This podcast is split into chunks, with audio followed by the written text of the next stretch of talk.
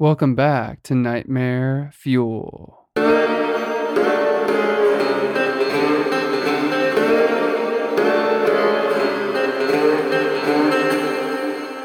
This one is titled Wrong Definition.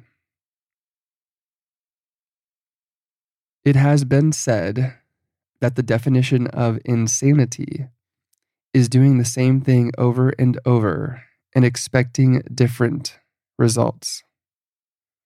I understand the sentiment behind the saying, but it's wrong. I entered the building on a bet. I was strapped for cash and didn't buy into the old legends of the hotel to begin with, so fifty bucks was more than enough to get me to do it. It was simple. Just reach the top floor, the forty-fifth floor, and shine my flashlight from a window. The hotel was old and broken, including the elevator, so that meant hiking up the stairs. So up the stairs I went. As I reached each platform, I noted the old brass plaques displaying the floor numbers: fifteen, sixteen, seventeen, eighteen. I felt a little tired as I crept higher, but so far, no ghosts, no cannibals, no demons. It was a piece of cake. I can't tell you how happy I was as I entered that last stretch of numbers.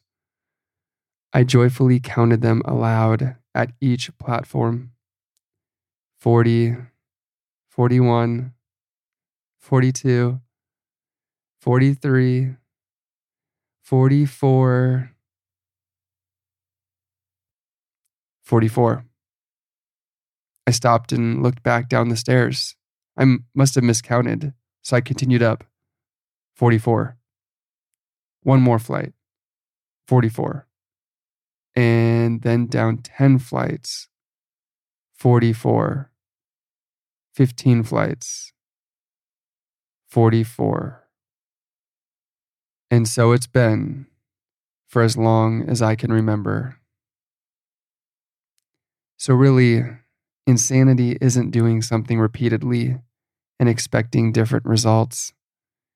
It's knowing that the results will never, ever change, that each door leads to the same staircase, to the same number. It's realizing you no longer fall asleep. It's not knowing whether you've been running for days or weeks or years.